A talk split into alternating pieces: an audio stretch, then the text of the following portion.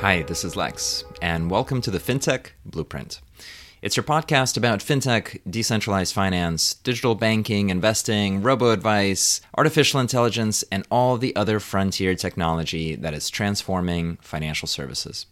To get more content, like an illustrated transcript of this conversation in your inbox, subscribe at fintechblueprint.com. So without further delay, let's jump into today's episode.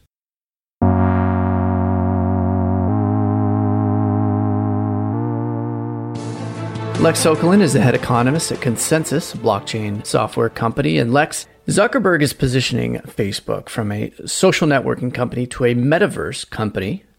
Is this merely branding or an attempt to use gimmicky slogans to drum up attention? Or, like Zuckerberg says, is this the future, in your mind, of how many of us will be interacting online?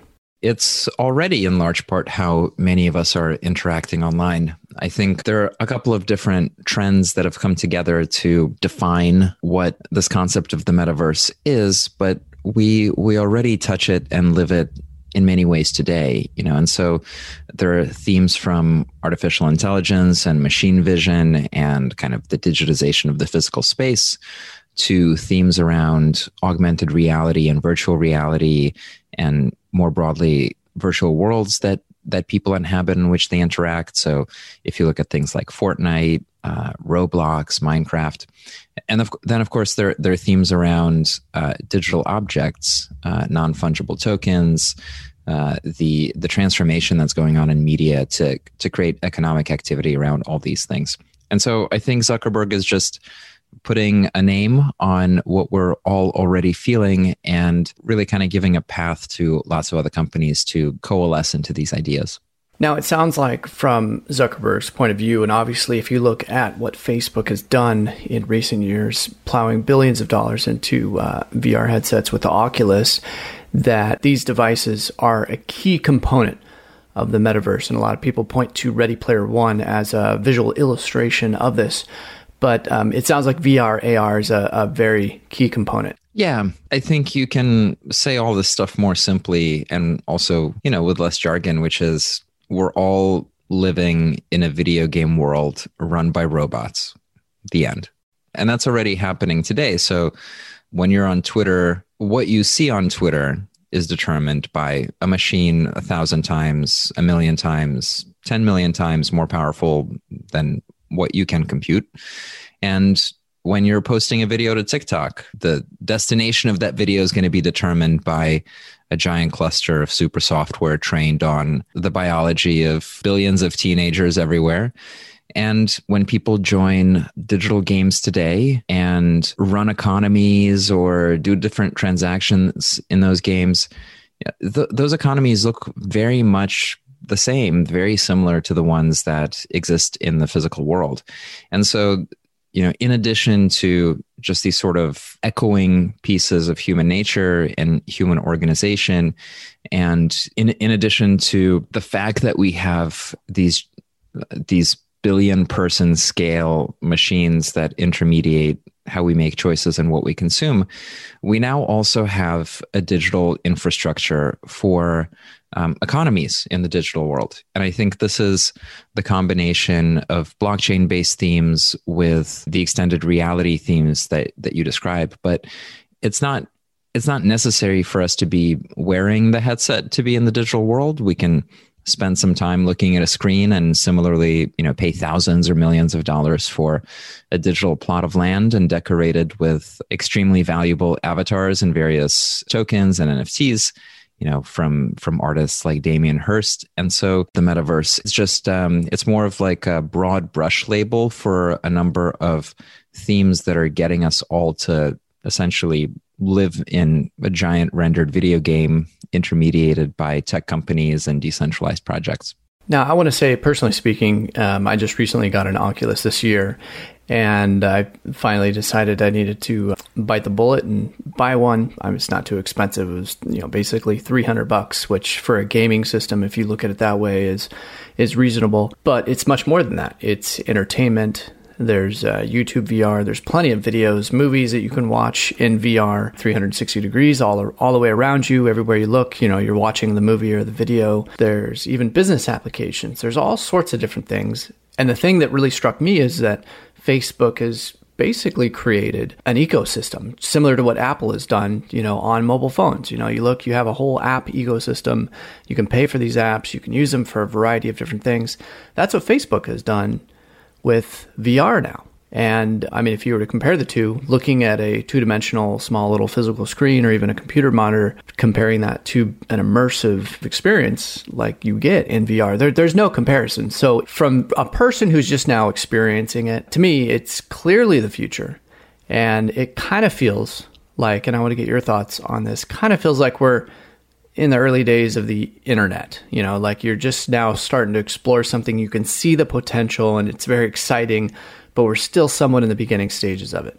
You do see the the early ingredients that are going to be the building blocks or that are the building blocks of an internet or a digital world which is not discrete in the way that VR apps are today, but that is continuous and the size of the internet and, you know, as profound. Like even going to the App Store example, you could have a you could have uh, Angry Birds the game, right? and Angry Birds the game is not the internet.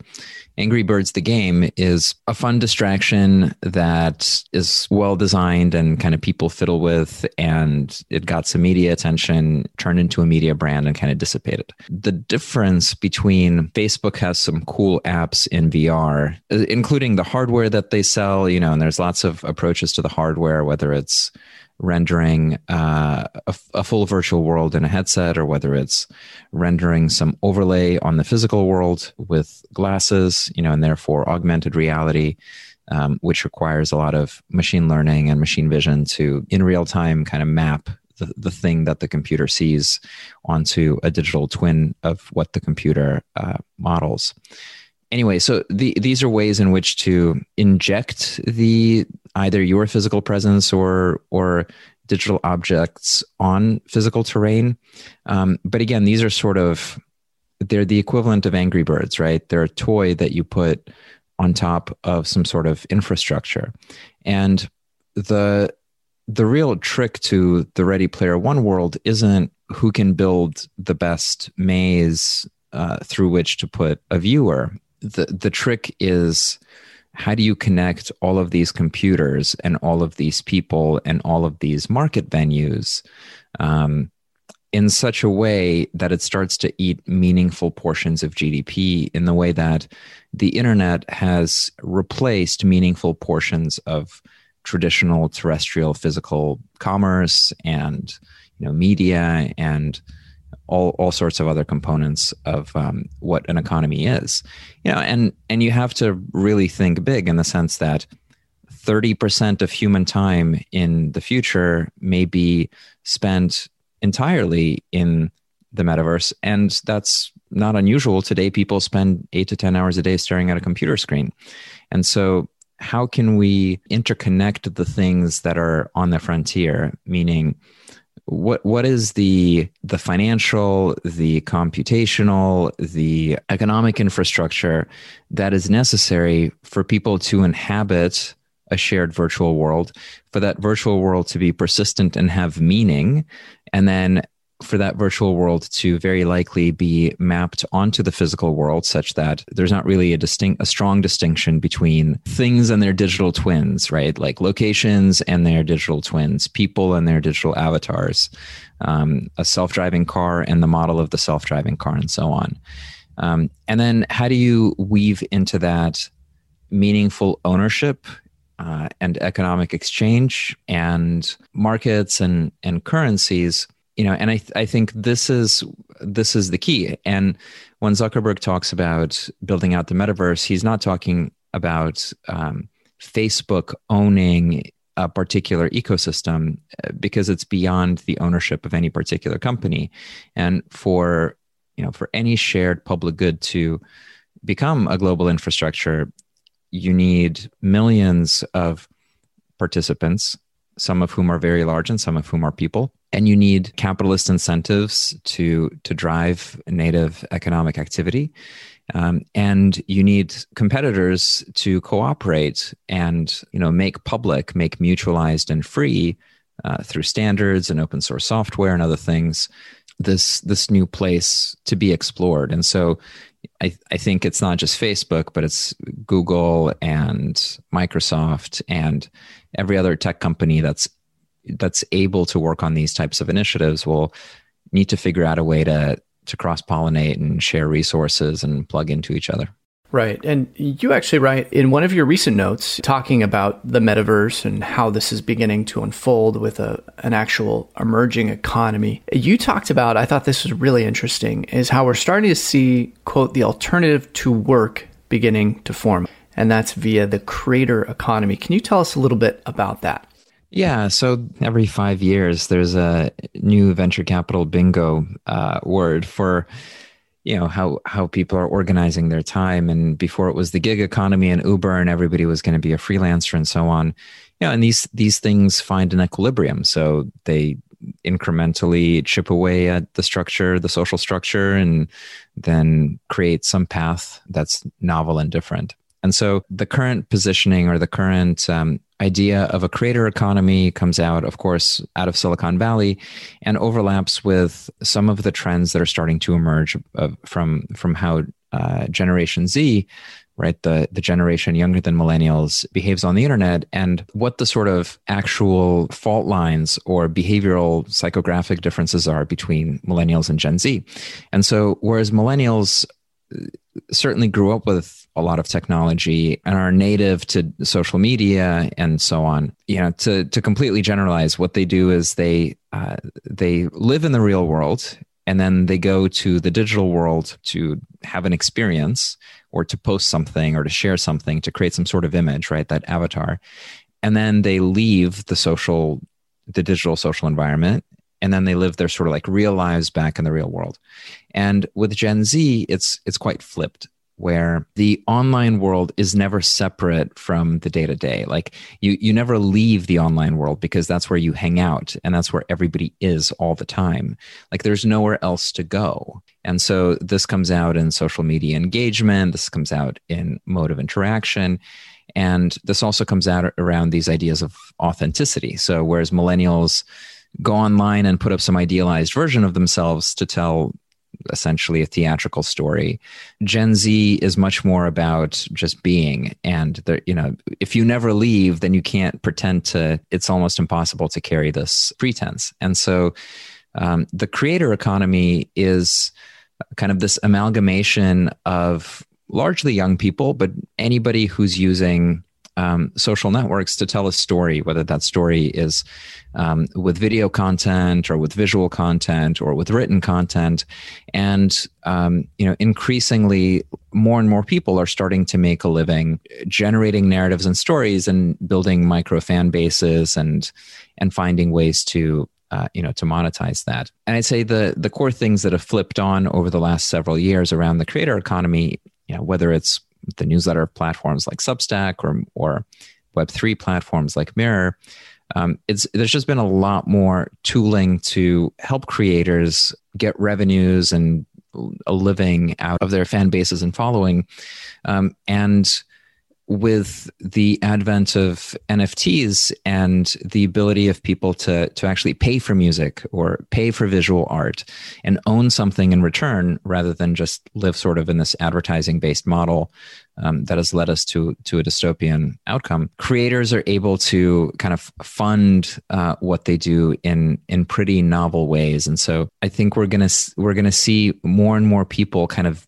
build these digital lives and narrate them and build uh, meta narratives, meaning uh, like participatory narratives where their fans can be part of some activity or they can buy some some uh, you know marker of uh, belonging both in the physical world or in the digital world you know and i th- i think we're we're just going to see more and more people just get used to the behavior that you can have uh, fully digital in- interactions and that they are worth something and that and that people can make a living doing this tying this back to the metaverse, you know, the, the, creator economy, like you said, it's an amalgamation of people using YouTube, Instagram, and other outlets to earn revenues via the content they post.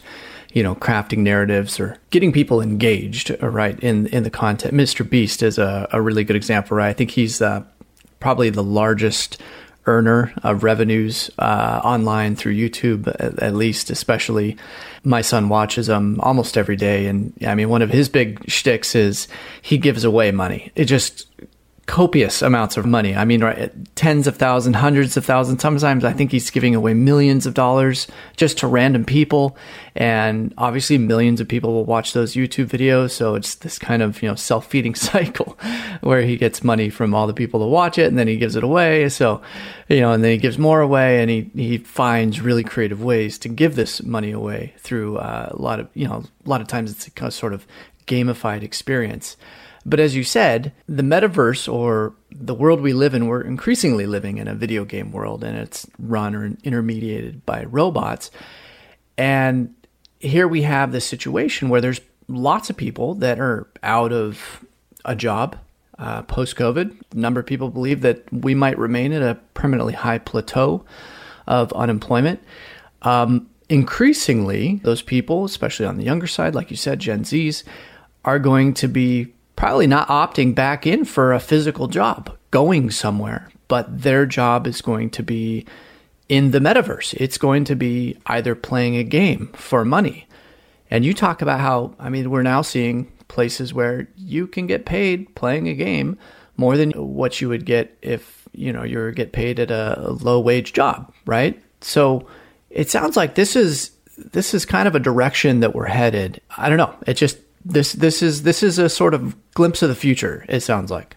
Yeah, I think you you have a bunch of evidence and a bunch of symptoms for for things that they're they're likely to be more of, not less of, and it's it's tough to land the shape of what's to come. You know, anybody who says they know it specifically will be 100% wrong, but we're seeing more and more odd things, and the odd things tend to repeat, and they they're congealing into uh, into something that feels like a whole. You know, so the I think the example you're referring to is um, it's a crypto game called Axie Infinity, and Axie Infinity is like Pokemon Go. Uh, not that I have played Pokemon Go, but uh, it's it, it's a Pokemon game. Uh, it's just off brand, and in in playing it, it has you know, like the points are real. So the points are uh, crypto assets, they're tokens, as are the actual characters. The characters are NFTs, and in playing the game, you can earn rewards.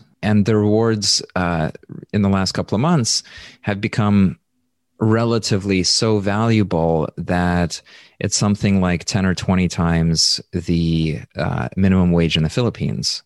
Uh, you know, and so there are teams of people uh, organized in the Philippines who are professionally playing this game in order to generate rewards. And so this theme is called uh, uh, pay to earn, and it's strange it, it is legitimately strange and it has kind of weird global overtones too because you know one question is where where's this money coming from? Like what are you earning right? Somebody's generating assets and kind of printing money and cashing it out and so on.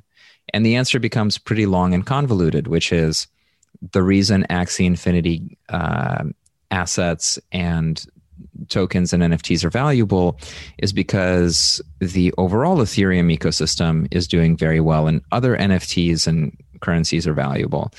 And so people who have capital gains in those assets are putting them into this game. And why is Ethereum valuable? And that, you know, you can start telling the story about Bitcoin and blockchain infrastructure and fintech investment. And then you can start telling the story about the whatever the number is, six trillion, seven trillion of USD that has been printed in order to rescue the United States economy uh, from from the the COVID depression, therefore resulting in absolutely insane uh, asset inflation across the board, and in particular in commodities and crypto assets, right? And that's spilling out into the lives of you know thousands or hundreds of thousands of people in the Philippines who are playing a video game um, as their daily work. You know, and that's weird. That is strange. Something like twenty five percent of of the Philippines owns crypto assets, uh, in part as a result. And like this is not an exception. This is not this is not a, a one time thing. This is how life will be from now on. And I think the closer people, the faster people realize that outcomes like this are a natural consequence of how the economy is run, where tech is going, you know, the the sort of the endpoint of an advertising based tech economy with mega trillion Amazons and Alibabas, these are the outcomes. And so the question is what's going to be built next? How will the metaverse, how will the metaverse be built? Will it continue to be built in a way that is attention eating and advertising based and kind of this like dystopian trap that we're in? Or is it going to be built bottoms up on open source projects with with decentralized infrastructure? And I think that's the that's the key.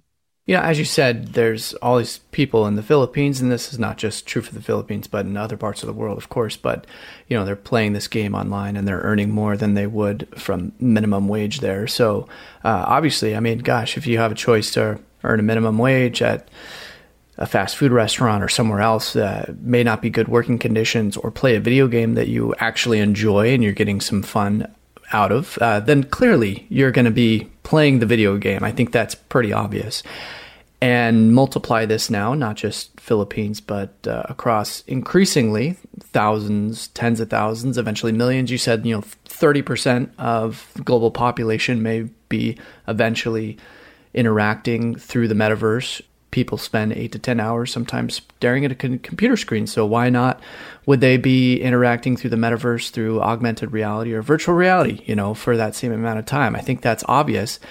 But when you have you know this large collection of people all playing a video game online would that be an example of a decentralized autonomous organization? Or how would you frame what that is for our listeners? There are different ways to do computation. You can do it on a giant supercomputer in the 60s or 70s um, and then you can do it on a personal computer on uh, on your desktop in the 80s, 90s, and 2000s. You can do it on a laptop, or you can do computation on your phone. And the, computation on your phone, in large part, pulls from the cloud right? Where you have large server farms run by the tech firms. Um, and increasingly, you can do also computation on blockchain networks, which are decentralized groups of, of nodes that are all executing software code and then through sophisticated mathematics agreeing on whether the outcome is, is correct or not and generating sort of a state of history for that computation over time that everybody agrees on. So all of a sudden, there's a there's a truth, a single thread of truth, uh, a timeline that you all live on. And so that's called a blockchain. And computational blockchains like Ethereum are often call, called um, the base layer because they're, they're the fundamental computational infrastructure. Um, sometimes they're called a protocol as well. And you can think of other protocols like HTTP and various internet standards, right? So protocols are things that are standards that are public goods that are shared among industries and populations on which something runs. And so, on top of this protocol, um, are decentralized applications, and those are like apps, but they they run in the computing environment of this computational blockchain or smart contract platform. And so these applications are decentralized because they're running on all the different nodes at the same time and then coming to a shared state of, of history. Um, but they're applications in that they, they do something. You know, it can be a calculator, it can be a trading tool, or it can be some version of a video game. And so for Axie, I think it's the assets themselves that are anchored to blockchain. I'm not sure if the if the actual game is computed and rendered. Uh, I, I just I don't know for a fact. Um, today's blockchains are pretty computationally limited. So if you think about you know Nintendo in the 80s with everything being pixelated, and in, in 16 colors versus what CGI inside of a Star Wars movie looks like today, that's kind of where we are, right? We're the in the in the 16 pixel world in terms of the technology, and so um, you know, Axie's underlying mechanics are are running on this decentralized uh, chain. Um, it it itself is uh, an application and then, you know, the word DAO, decentralized autonomous organization, it tends to refer to, in the cases of some protocols and some applications, there'll be a community um, that is using the product, but is also governing the product, making decisions about what to develop, how to invest uh, a treasury, uh, what does the roadmap look like, who to partner with, and so on. And so um, this is different in different cases, but generally speaking, DAOs are sort of like um, 21st century version of um, a partnership or a corporation, but is internet native and is is a lot more fluid. And uh, DAOs tend to be governed on chain as part of um, kind of these computational networks, and so y- you can attach a DAO sort of governance mechanism to uh, an application or a protocol, um, and and use that in order to to make progress in building more software, adding more art, whatever you like to do. So, as we started off, you know, you had said that we're increasingly living in a video game world that is run or intermediated by robots. In the case of a decentralized autonomous organization or DAO, it sounds like, you know, in this video game world, um, it's really software that's implementing or doing a lot of the functions that would normally done, be done by people. And then instead of if you were to think of a normal company where everyone's meeting in one central location or in a building, perhaps in multiple places around the world, depending on how large that company is, of course, now they're interacting online or we could say through the metaverse. And uh, a lot of the functions of the, the plumbing of how they interact and of how certain things are conducted that that that is handled by software and it sounds like a key part of that is decentralized software which is blockchain based. Yeah I, I think that's right. I mean daos are not they're not agi they're not they're not some general artificial intelligence.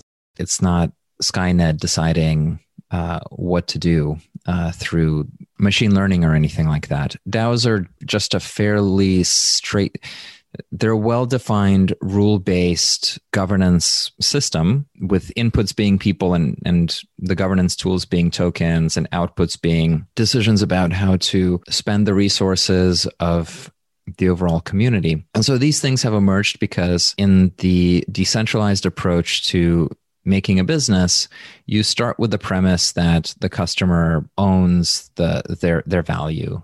You know, this this is in sharp contrast to the design of Facebook and other advertising based companies where uh, the the customer's data and their attention is the product which is packaged and resold at scale to um, advertisers that want to influence population at scale in, into different opinions or, or commercial actions. And so if you're starting from a point of everybody is self-sovereign, meaning they own their data, they control access to their data, to their money and so on, then you have to figure out ways for people to to come together and come to decisions uh, and collaborate. And so we, we're we're starting to see these structures kind of get designed essentially from scratch in order to to create coordination and solve various economic and game theoretic problems um, solve problems around getting people to cooperate or how, how to cooperate when you're in completely different parts of the world and you have very different incentives and you might be living in, in under different regulatory jurisdictions and so on. And i think you know over, over time this stuff will congeal it'll it'll normalize. You know it's it probably won't lose the sci-fi language but what probably will happen is that the sci-fi language will become normal and just written into law and part of our everyday environment. So where does ConsenSys your company a blockchain software company fit into as we discussed today the emerging economics of the metaverse decentralized autonomous organizations, a lot of these emerging things that I think we all need to be aware of and to have on our radar because this is the future that's being created right before our very eyes. Where does ConsenSys fit into this growing economy? We do a lot of things, but I'll point to the the, the core. I think for uh, for the listeners here. The first is that we provide uh, the largest crypto wallet that connects to Web3. Web3 is kind of the economic part of the metaverse. And so MetaMask has today, I think, something like 8.5 million uh, monthly average users. And that's what people use to engage with uh, decentralized um, economies you know, and, and, hold their assets and participate in, in various uh, crypto games and collect NFTs and so on and so forth. Um, so if you haven't yet, check out MetaMask. It's it's a pretty easy wallet to use, just part of your browser. Um, and then we have we we have a number of tools that help developers build applications. So it, it's complicated to stand up um, to stand up applications that work on this infrastructure because it's still foreign to to many builders and developers. And so we provide uh, APIs and you know the the equivalent of cloud hosting for for folks that want help on getting started with building decentralized applications. So, ConsenSys is the developer of MetaMask, and that's a software cryptocurrency wallet. We've spoken in the past with uh, various crypto experts, and one of the ideas that I've tried to get across is that you can't look at the price of either Ethereum or Bitcoin or the crypto space at large and conflate that with the progress of the technology. Would you mind just touching upon that briefly? I think it's a it's a really thorny issue because when you go too macro, you kind it's it's almost you're not really saying anything, right? Crypto is so far into its growth that you have things that look like a small business, like a laundromat, and then you have things that look like the IMF, the International Monetary Fund, with no profit motive. And then you have things that look like Goldman Sachs. And then you have things that look like individual traders running around doing stuff on their own. Um, and then you've got artists spray painting the walls here and there. And, and then you've got public actors and governments and so on. And, and so it's, it's really hard to paint with a broad brush. And I think it's, it's a good thing. We've left the, this phase of talking about blockchain as just cryptocurrencies replacing the Fed, you know, uh, inflation hedge and while that's that's a large portion of the popular discourse personally for me i just i don't find that really interesting or compelling um, because there's nowhere to go if the only thing that you're investing in is a reaction to to something else because you're you're just in opposition to things that happen in the outside world. And you know you're you're mad at the Federal Reserve or you're mad at the issuance of relief for small businesses during covid or you know, and you're just stuck reacting to that and um, waving the flag around for for your favorite name, hoping the price goes up, and it's just not a very interesting or productive or promising place to be. And I think when you look instead at blockchain based computation and the platform shift that creates, what you instead get is agency and you get power over the things you care about and the things you build and the things you watch because you no longer have to rely on the outside world to, you know, dictate to you what your investment is worth. You can instead start to tell stories as well as build things and actualize things that are productive and interesting and new types of economic machines and new types of businesses and so on. And that's why we've seen, you know, Ethereum on its own is whatever 200 billion in market cap, give or take, maybe 300. And we can tell a story about why the world's computational layer with embedded economic and property rights should be worth 10 trillion. Like that's that's a straightforward story to tell. Um, but there are also things you can say about what does Schwab on Ethereum look like? What is the native version of Schwab on Ethereum? And the answer is, you know, it's Uniswap and it prints 400 million in revenue per year already. Um, what does the native uh, digital lending protocol on Ethereum look like? What do the music and art uh, protocols look like? What does video look like? And so you start getting into really the creative potential of humanity and the types of things it builds. And it becomes really interesting and it becomes a growth story about the fundamentals of what people are doing in, in this new economy. Um, which is which is quite distinct from a token that is used as a currency to power some particular functionality like like paying gas for transactions. You know so just to give um, a, a, final analogy imagine you land in the united states you know and you're you're setting up your town in the 1700s lots and lots of things are going on. And then all you keep doing in talking about the us dollar is cursing about the united kingdom you know, and, and your entire story about the United the, the US dollar in 1700 is that the king is mismanaging the the British Empire. And it's just nonsense because what you should be focused on is, you know, which towns are you building? What are you farming? What how is your trade going? you know later is which railroads are you laying the tracks to what kind of uh, industry is growing up who are your international trading partners who do you integrate into and so on and so forth you know and that's that's the story that for folks who are insiders to crypto that's really i think what they focus on yeah, that's a very good analogy. Well, Lex, I want to say you do a tremendous job educating people about the fintech space, a lot of the different topics that we discussed today. And uh, I read a lot of your work through the FinTech Blueprint, but what are some of the various ways that our listeners can follow your work and find out about what you're doing at ConsenSys? So I'm easy to find uh, on Twitter. I'm Lex Sokolin, uh, same on LinkedIn. And then if you want to check out the FinTech Blueprint, uh, is just fintechblueprint.com. And of course, ConsenSys is uh, consensys.net. Or if you want to grab MetaMask and explore what's available to you, check out metamask.io. Well, Lex, keep up the great work, and we definitely look forward to speaking with you on our show again. Hi, everyone. That's it for this week's episode of the FinTech Blueprint. For more technical deep dives into all things fintech and decentralized finance, check out fintechblueprint.com and grab a free subscription to the newsletter. This is Lex, and I'll see you next time.